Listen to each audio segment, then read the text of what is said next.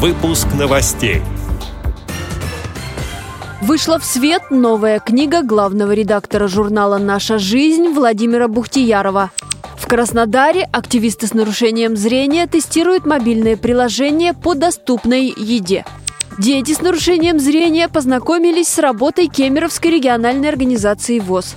В Елуторовской школе-интернате впервые провели интеллектуальный бизнес-марафон «12 стульев». Далее об этом подробнее в студии Анастасия Худякова. Здравствуйте! Вышла в свет новая книга главного редактора журнала «Наша жизнь» Владимира Бухтиярова. Она называется «Знаменитые слепые. От Гомера до Бориса Зимина».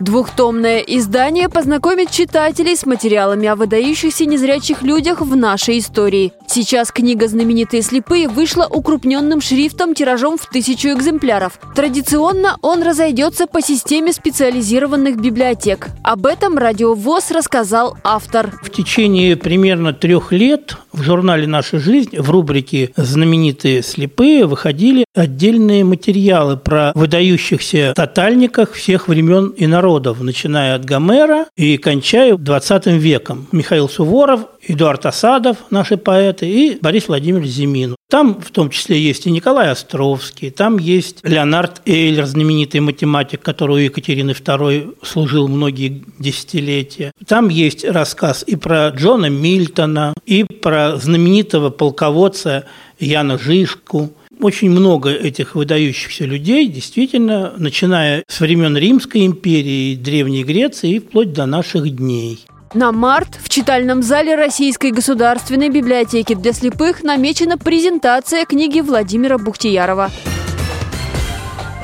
Краснодаре активисты с нарушением зрения посетили гастроужин в одном из городских ресторанов. Он был организован для тестирования мобильного приложения «Доступная еда». Сейчас это приложение в стадии разработки. Оно содержит аудиоверсию меню заведений общепита. С его помощью незрячие люди смогут ознакомиться с меню и самостоятельно сделать заказ. Информация об этом размещена на Фейсбуке в группе «Молодежный совет Кубани». Также там опубликована информация о творчестве творческом конкурсе в Доме культуры ВОЗ. Соревновались авторы стихов, чтецы, танцоры, хореографические коллективы, вокалисты. Самым масштабным был конкурс исполнителей. Они представили песни народов мира, а также авторские композиции. Кемерове в здании областного дома культуры прошел День открытых дверей для молодых людей с проблемным зрением, учеников специализированной школы для незрячих и слабовидящих детей. Гости посетили кабинеты Дома культуры ВОЗ, специально оборудованные для реабилитации. На кухне ребятам рассказали о приспособлениях, которые помогают готовить еду без помощи зрения. Помимо этого, детям показали театральную студию, секцию звукорежиссуры, рассказали о возможностях спортивной реабилитации. Тем временем родители остались в актовом зале и прослушали познавательную лекцию по воспитанию и обучению детей, оказанию психологической помощи. В Тюменской области в Елуторовской школе-интернате для слепых и слабовидящих детей впервые состоялся интеллектуальный бизнес-марафон «12 стульев», передает общественный корреспондент радио ВОЗ Ирина Алиева. Участниками дружеского поединка стали воспитанники интерната, а также студенты медицинского колледжа. На турнирном поле соревновались пять команд. По две группы школьников и студентов.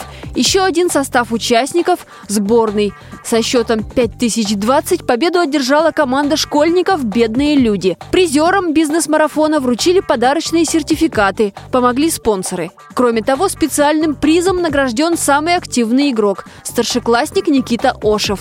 Эти и другие новости вы можете найти на сайте Радио ВОЗ. Мы будем рады рассказать о событиях в вашем регионе. Пишите нам по адресу новости собака ру. Всего доброго и до встречи!